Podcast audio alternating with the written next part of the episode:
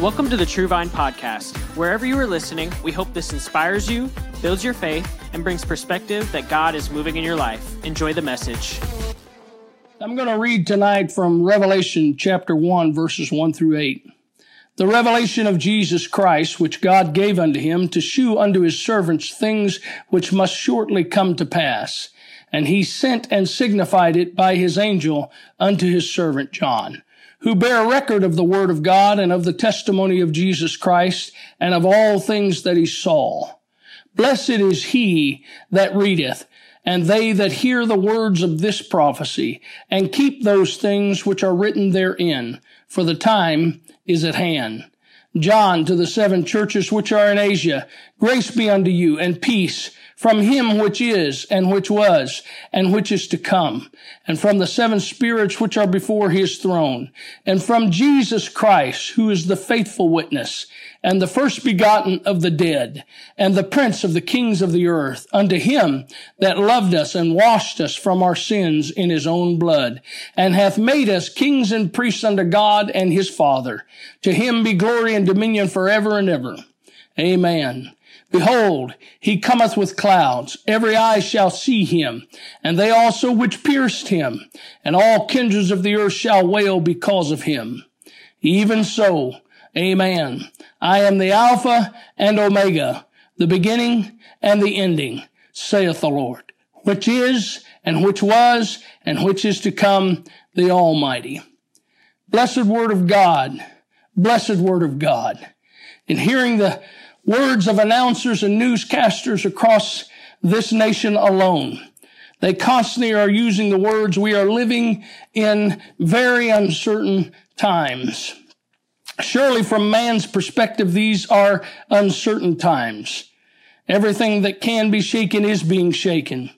America's once proud economy, the envy of the world, currently has its massive debt being propped up by foreigners.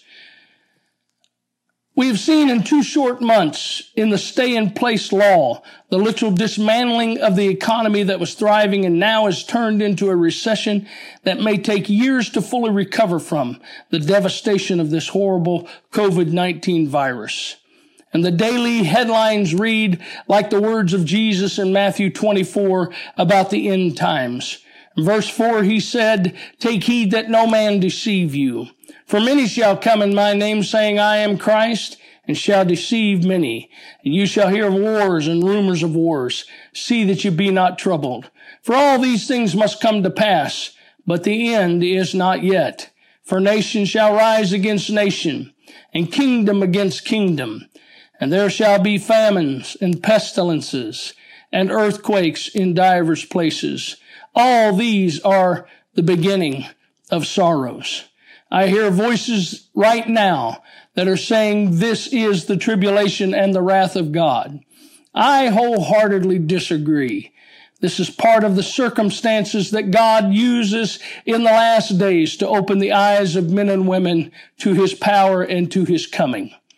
Many are afraid during this spreading virus and sure that God is pouring out his wrath somehow and using it to destroy the ungodly. I again have to disagree. This is a virus and nothing more. While God may allow this to happen to open our eyes to his glory and also show us what he will accomplish by it, it is not his wrath.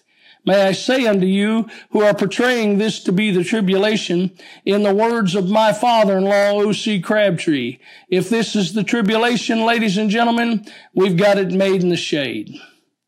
If this is all that God can produce in the lines of his wrath, he's not as powerful as the scripture clearly says that he is. My friends, when the day of his wrath shall come, the Bible says, who shall be able to stand? But let me be quick to say that out of this, God will get glory.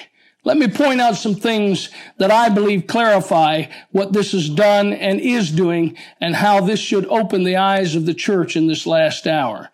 Notice how quickly the control of our lives has been taken away by government and rule. We are quarantined to stay in place, and we did it. We were told social distancing and we did it. We were made by law that no gatherings of more than 10, 10 people could happen, and we did it. We were daily given scare tactics of no medical supplies or hospital preparedness. We still have no cure or vaccine. And even from that, people of state and renown are telling us we need a one world rule, a one world government, and a one world vaccination. Mr. Gates even made the statement that we need everyone microchipped to tell whether they've been vaccinated or not. When all of this has happened, the world cowered in their homes and did nothing but watch screens for guidance and help from governments that were confused and helpless.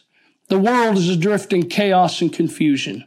People are desperate and fearful with no clue about what to do or how to respond. May I say that this world is totally unprepared for what is going to happen when the tribulation truly does come. It will take the world in fear. Notice all the death notices we get daily to keep us under control. My Bible says in Luke 21 and 26, men's hearts failing them for fear and for looking after those things which are coming upon the earth. That fear, ladies and gentlemen, is abundant. It's already here and it's evident on the earth. In a matter of weeks, we've seen store shelves emptied.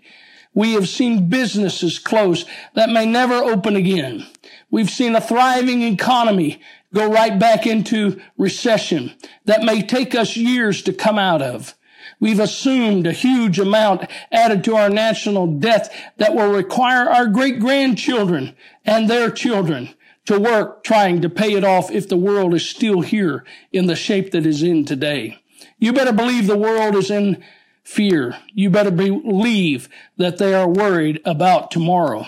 And the church of the living God is in the middle of this situation. Let, let me say this feeling should not be so among us. John 14 and 1, Jesus told his disciples, let not your heart be troubled. You believe in God, believe also in me. 1 Corinthians 15, 19 says, if in this life only we have hope in Christ, we are of all men most miserable. But we have more than hope right here. We have hope in the life to come. The words fear not are mentioned 365 times in God's holy word, one for every day of the year. So I'm saying to the church, don't fear, don't fret, look unto the heavens. God is still on the throne. Never before has there been a day more orchestrated, outlined, and organized by the sovereign hand of the Almighty God. In the course of human events, there has never been a more certain time. God is directing, dictating the events of every day, everywhere, and everyone on this planet. So I lift my voice in this Bible study to declare in this troubled time, we live in certain times. No matter what the news says, no matter what the generation around us says, we live in certain times. God knows and is determining the events on this planet. There's nothing left to chance or fate. The Lord Jesus Christ remains large and even more in charge than at any other time in human history. God is in control. While man is indeed totally uncertain, God is completely certain. Proverbs 3 and 5 says, Trust in the Lord with all thine heart and lean not to thine own understanding. He has the answer for this last day. And while the strengths of governments and men are now adrift in weakness, anarchy, and confusion, the greater truth is found in the book of Isaiah 9 verse 6. For unto us a child is born, unto us a son is given, and the government shall be upon his shoulder. And his name shall be called Wonderful, Counselor, the Mighty God, the Everlasting Father, the Prince of Peace. And of the increase of his government and peace, there shall be no end. Yes, sir, ladies and gentlemen, God is in control and we are living in certain times. In the midst of this unprecedented time, there's a renewed look to prophecy, the search for answers as to what has happened, what is going to happen, and has taken place in this world. To the point, literally, that it is almost an obsession with a sense of desperation. As a full-time student of the scripture, I've spent my life in concentrated study and discovery of the truths of the Word of God. And I believe that Satan's key strategy against us is to distract and divide in this area, to pull or sway our focus away from God's word and see things that are temporal and will ultimately fade away. In that quest, I would submit this big picture view of the New Testament. There is one book of prophecy within the New Testament. It's called the Revelation of Jesus Christ. There are 21 books addressed to the believers, churches, called by name and addressed to them specifically. These epistle letters huh, to the saved are written with the express purpose of helping them navigate the process of transformation. God's work in us after conversion. They are guidelines on how to mature and how to grow in Jesus Christ after the new birth. That is a 21 to 1 ratio of information we need on how to stay saved in this world versus clues on end times and prophetic detail. I was honored and privileged to have the most gifted and informed teachers of prophecy in the post Azusa Street era, Reverend O.C. Crabtree and my father, Charles Abernathy. Both of these great men were students and teachers of prophecy for many years. I believe they forgot more than most will ever know about prophecy and the book of Revelation and the details of the end time.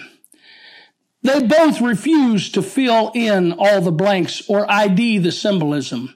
They taught the literal word of God as it was revealed and written. My father called it the unadulterated word. Literally, it means the word of God without our flesh interjected into its meaning. Truly, people are determined to fill the blanks of prophecy. Who's the Antichrist? What is the mark of the beast? What does 666 mean to the people in everyday terms?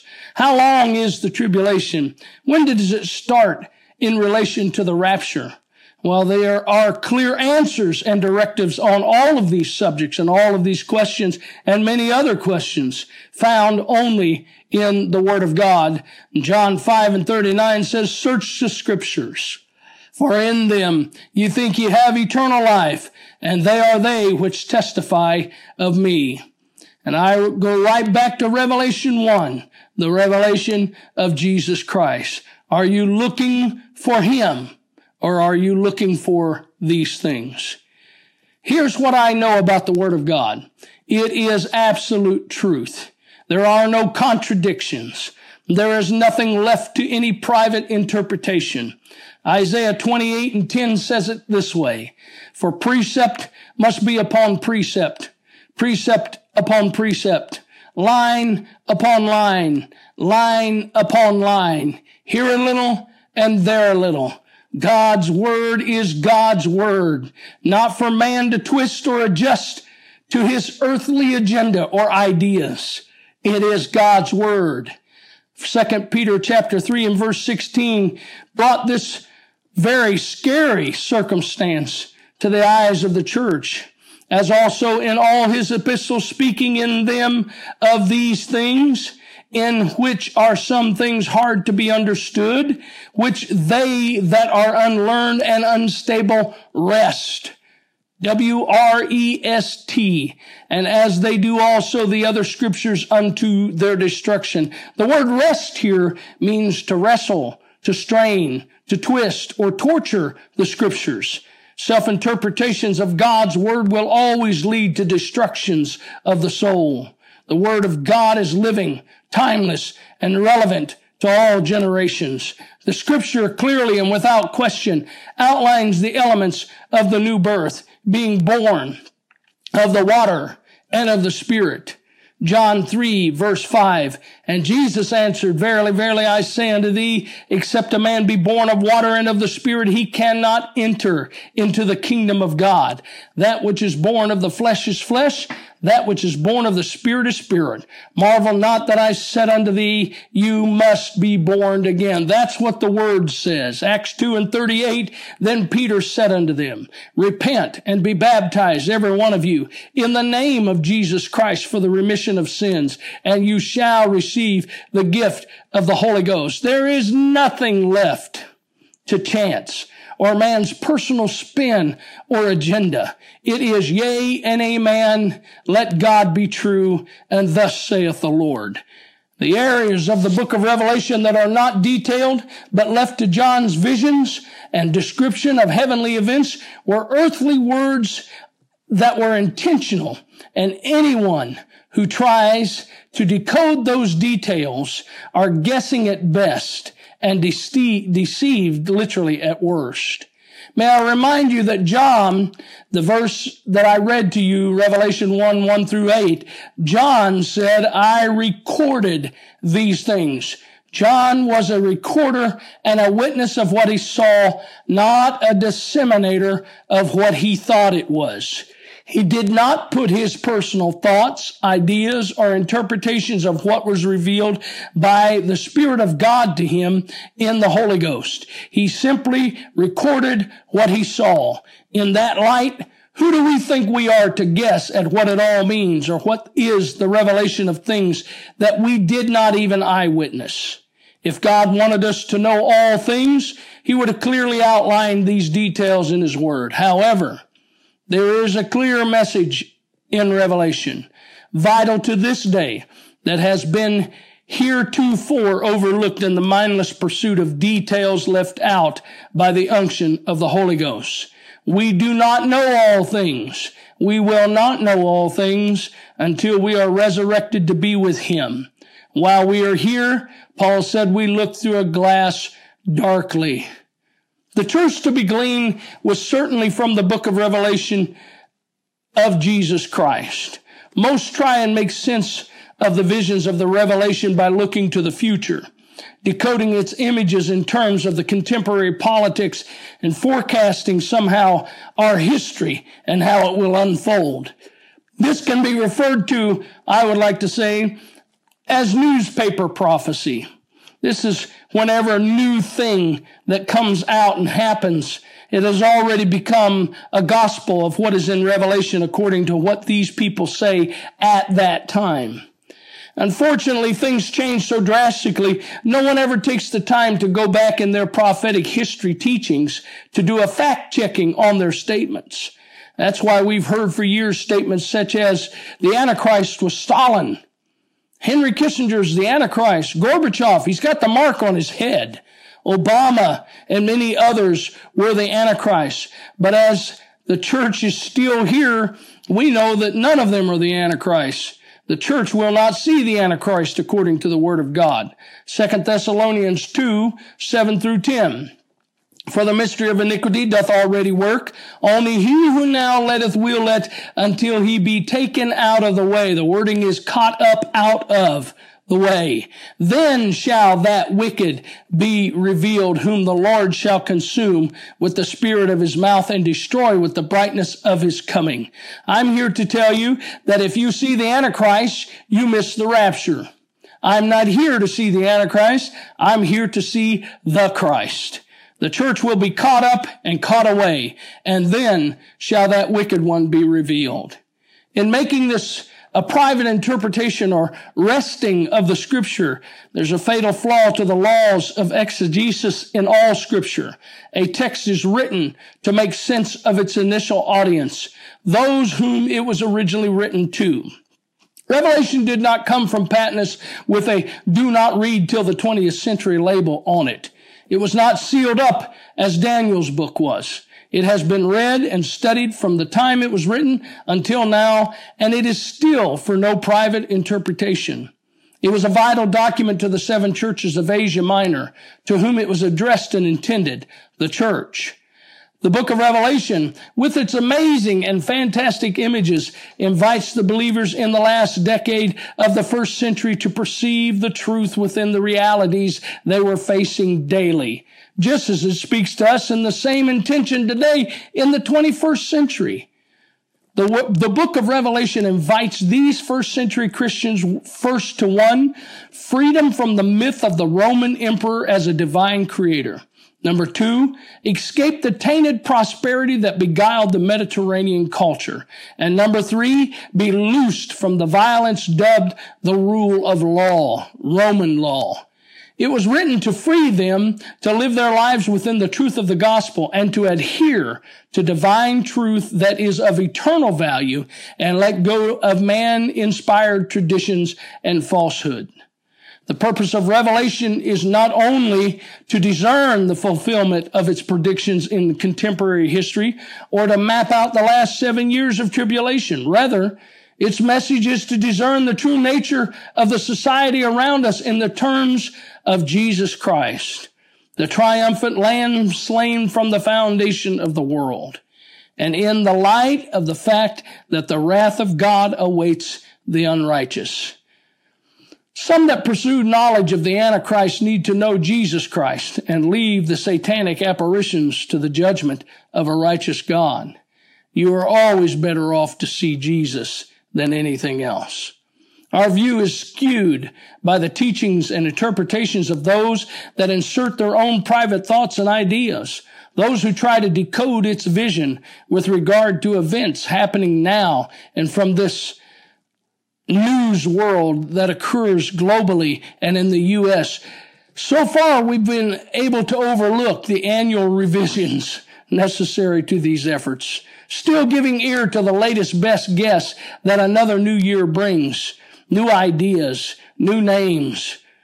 They're not right at any time.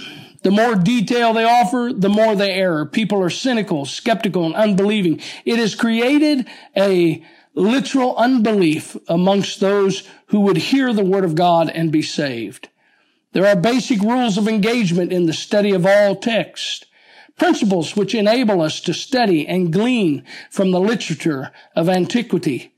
Foundational to this process is discovering the genre of the text and what form it was written in. Let's consider three of these views.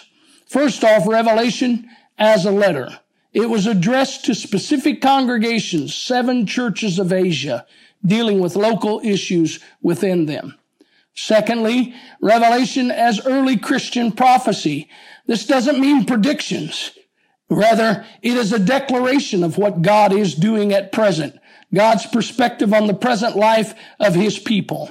If there are points about the future, it is usually imminent, not distant. And finally, Revelation as the apocalypse. The book of Revelation as the apocalypse means unveiling or lifting the veil. Therefore, we have to ask the question, what is thus unveiled? The current events of the audience are placed in the context of a sacred history of God's activity and carefully defined plan. Life on earth is put in the context of the invisible world and our human situation is put in the context of the supernatural. Here's a key point. An apocalypse is a communication that puts everyday situations in perspective by looking at the larger context, eternity that is certain and unfolding. Hence, it has the power to comfort the marginalized, encourage the discouraged, and to inspire all to live values that are consistent with their faith in the Word of God. If you believe in Jesus and His promises and that He will come again, you need to live like it. Be ready to go and demonstrate that priority in the choices that you make on all fronts are the right choices by the Word of God. The purpose of the apocalypse is not to figure out future events. Rather, it is to get the reader to examine their behavior in light of pending end time happenings. The beginning of eternity marked by eternal life or eternal death and damnation can be shown by how we live our lives right now. It is God's way of getting us prepared for his coming. Let's talk about the purpose of the book of Revelation for people in the here and now. The reader of this great book can see the fact that no matter what the present world is claiming, no matter what the world powers would aspire to, God is the final source of all events. His truth endures. He is in control, and all power in heaven and earth belong to him. Isaiah 66 and verse 1 said, Thus saith the Lord, the heaven is my throne, and the earth is my footstool. Where is the house that ye build unto me? And where is the place of my rest? The words, the house that ye build, The ye literally refers to the future builders of his habitation. That would be us, the church. The place of his rest is not the tabernacle or the temple. That was always a place of sacrifice, atonement. The only place God finds his resting place is in the souls of men when he fills them with the Holy Ghost. His footstool, therefore, becomes the resting place that he lives in, the body of Jesus Christ, the church. But even with all this confusion, fear, and worry, the church knows our God rules and reigns, and nothing happens without his hand being in it. There is nothing outside of his grasp or knowledge. He has all things in his control, and he will bring a glory and order with his kingdom out of this chaos that we're living in today. John the Revelator saw his glory when he was translated or raptured in the spirit to the heavenly temple in Revelation chapter 4, verse 1 and 2. After this I looked, and behold, a door was opened in heaven. And the first voice which I heard was as it were of a trumpet talking with me, which said, Come up hither, and I will shew thee things which must be hereafter. John is translated, raptured literally, from the Isle of Patmos up into the heavenly temple. And then verse 2 says, And immediately I was in the Spirit, and behold, a throne was set in heaven, and one sat on the throne. Aren't you glad you know there is only one God, and what his name is? Jesus Christ. Can I assure the saints of God today, Jesus is on the throne. He is still in control. He is still in charge. He will have His will and His way until the end, and no man can change it. Be encouraged today and know He will do all things right and He will bring revival in the midst of chaos and fear. And while the world is shaking and literally out of control, Jesus Christ will pour out a fire across this earth that will bring a great outpouring of His Spirit upon lost souls before the rapture.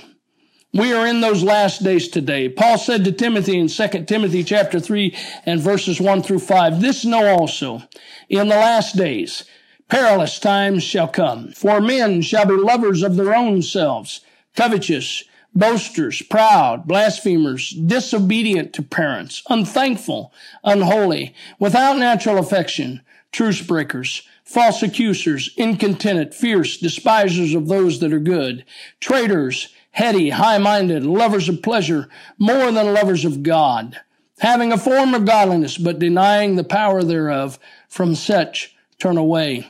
We see these things growing daily before our eyes, but the Bible commands us from such turn away. Turn to a higher power. Turn your face toward the one who has all things in control.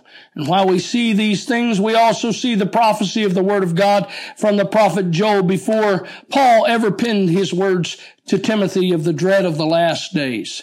Joel chapter 2, verse 28. And it shall come to pass afterward that I will pour out my spirit upon all flesh. Your sons and your daughters shall prophesy. Your old men shall dream dreams. Your young men shall see visions. And upon, also upon the servants and upon the handmaids in those days will I pour out my spirit. And then he switches gears in verse 30, and I'll explain why that is in just a moment. I will shew wonders in the heavens and in the earth, blood, fire, pillars of smoke. The sun shall be turned into darkness, the moon into blood before the great and terrible day of the Lord come. And it shall come to pass that whosoever shall call on the name of the Lord shall be delivered. For in Mount Zion and in Jerusalem shall be deliverance, as the Lord hath said, and in the remnant whom the Lord shall call. Here's the great assurance to the church in living right now in the last days. While verses 28 and 29 are talking about the outpouring of God's Spirit upon the souls of hungry mankind worldwide. That is what's happening among us, church and the world right now. Not tomorrow, not next year, not in the future, but right now the Holy Ghost is being poured out across this word, world. Verses 32 and verses 30 through 32 are after the church age. The Jews could not see the church age. There was a blindness put upon them and they saw only the Jewish happenings. But due to this spiritual blindness, they could not see, and that's why they rejected Messiah. But we, the church, the blood-bought throng, the redeemed, those called by his name, are living in this outpouring and seeing a greater move of God today than we ever have in the history of the church. When we look at the book of Acts, we see 120 at the day of Pentecost filled with the Holy Ghost. 3,000, 5,000 were added in a few more chapters. And while we rejoice that we are living in a church's greatest hour, it is greater today than it was then. We had over 5,000 receive the Holy Ghost in just a few days in several places across the world that had crusades.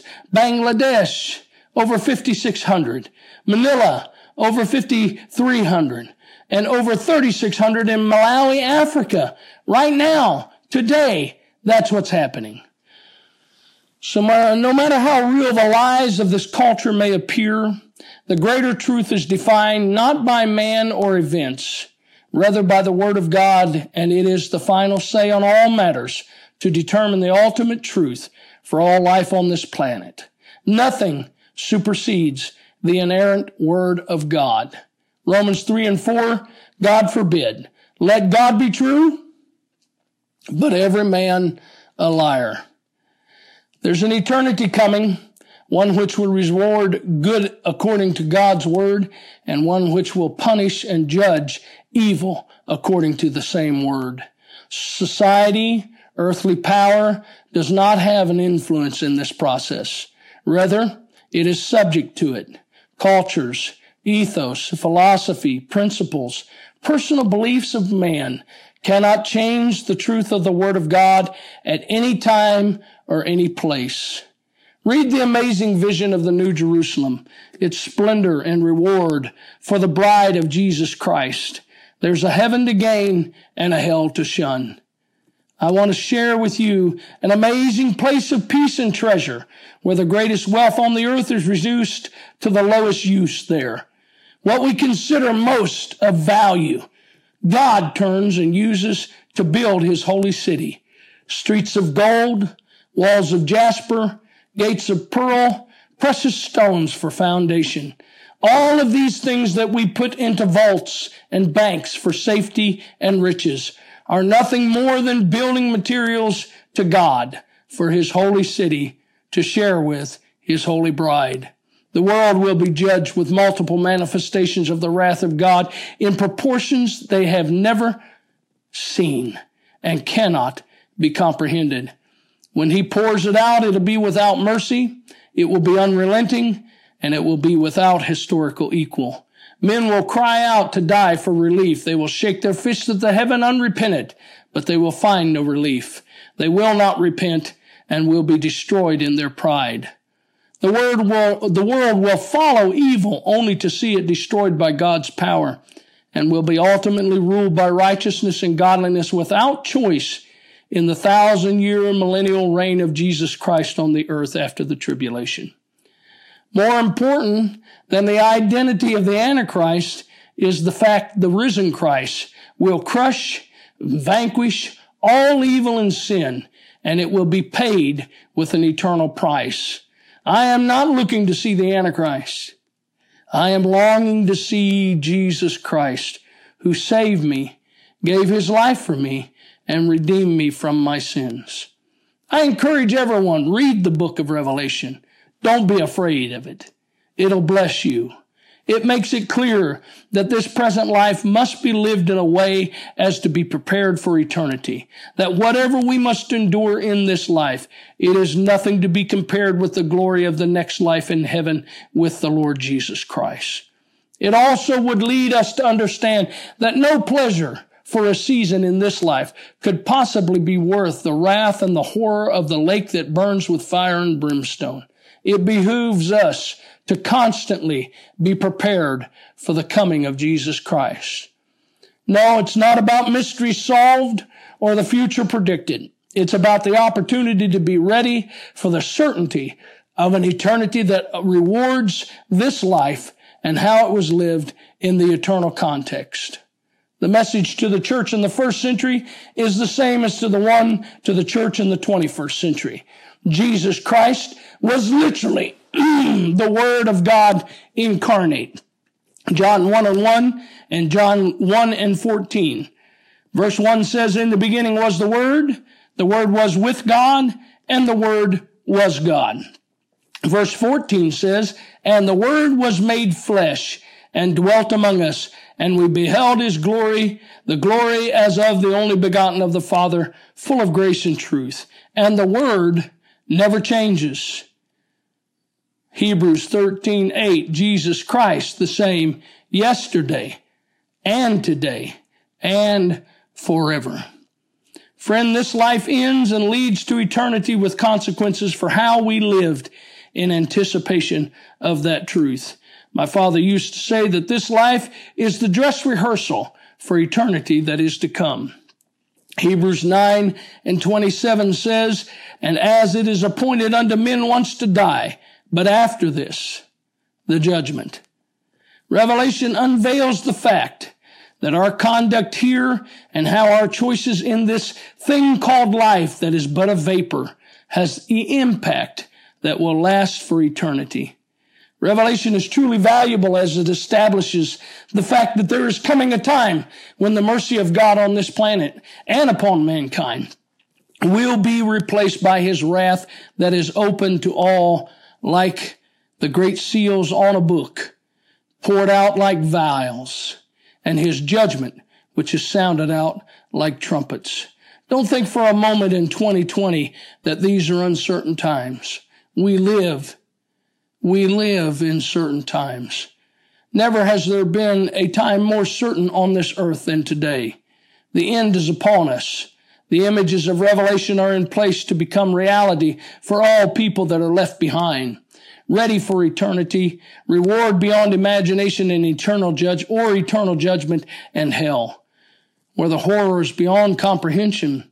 There's no end, no relief. Eternity is either in heaven or in hell, and you will spend it in one place or the other by how you live right now. Your life decides your destiny. In heaven, Revelation 21 and verse 4 says, And God shall wipe away all tears from their eyes, never to weep again. There shall be no more death, neither sorrow, nor crying, neither shall there be any more pain, for the former things are passed away. But in hell, it's a whole different picture. Revelation 20 and verse 10 and says, And the devil that deceived them was cast into the lake of fire and brimstone, where the beast and the false prophet are, and shall be tormented day and night forever and ever. There's no end to hell. And I saw a great white throne and him that sat on it, from whose face the earth and the heaven fled away, and there was found no place for them. And I saw the dead, small and great, stand before God. And the books were open, and another book was open, which is the book of life. And the dead were judged out of those things which were written in the books, according to their works. And the sea gave up the dead which were in it. And death and hell delivered up the dead which were in them. And they were judged every man according to their works. And death and hell were cast into the lake of fire. This is the second death. And whosoever was not found written in the book of life was cast into the lake of fire. I've had many times the question of what are these books, Brother Abernathy, and do we know the, the words of these books? Yes, you do. They will never judge us for something we do not know. That would be unjust of a just God. We will be judged by the word of God, the Bible, which we have, which we've had for centuries. that book, that holy book is our guideline to lead us to eternal life with Jesus Christ. The book of life is in God's hands. And that's when he puts your names upon the page when you are born again of the water and of the spirit. When you're blood bought, just as the lintels on the doorposts in Israel while they were in Egypt's bondage were coated with the blood of a spotless lamb. It saved them from the judgment that came through the land of Egypt. Goshen did not have children dying. I want to tell you that you have to put your life in the Word of God today because it is the only saving source to get you ready for the coming of the Lord. Are you trying to scare us, Brother Abernathy? Oh, would to God I could scare everybody to repentance and baptism in Jesus' name, being filled with the Holy Ghost, speaking with other tongues, and to live a godly, overcoming life. But I'm not the one who wrote the book. The book was given from God. So it should scare us in one way, but it also should assure us in the other. If we're ready to go, there's nothing to fear. If we're not, we should be afraid. I would ask you to look at life in the context of this great book called Revelation. See the end of days and ask yourself, what am I doing in light of these certain events that await humanity? Am I living today like it will all end? Soon, it will all end quickly. We're seeing things happen so fast we can't even keep up with it. Am I prepared? Am I prepared for his coming? And if I'm not, I need to get prepared. We live in a culture that is so compelling. It would try to control us, our values, our beliefs, our actions. We must live in a way that transcends the culture and embraces the truth of eternity. Let me speak with clarity and unction to all that hear the sound of my voice tonight. Jesus Christ is coming for his church, and it's time to get ready. I'm going to ask you some simple questions. Are you ready for the rapture, my friend? Have you made your calling election sure? If Jesus came tonight, would you hear, well done, thou good and faithful servant? Or would you see that others have left and you've been left behind? Have you repented of your sins? Have you been baptized in Jesus' name by immersion? Have you received the Holy Ghost speaking with other tongues as His Spirit gives the utterance? And are you living a godly, righteous, holy, overcoming life in the midst of an ungodly world? If not, I ask you to hear the word of the Lord today. Humble yourself into His saving hands and get your soul ready for His coming. Jesus Christ is coming and it's time to get ready. Thank you so much for allowing me to spend some time with you and just share an overview of Revelation, what it is and what it is not. And I would pray that you would delve into the Word of God in these dark days. And I also would pray that you have faith and understand that God's in control. And if you're one of His children, you have nothing to fear or worry about. There's going to trumpet sound and we're going to be changed from mortal to immortality from corruption to incorruption. And we will meet the Lord in the air. And the Bible says, so shall we ever be with the Lord.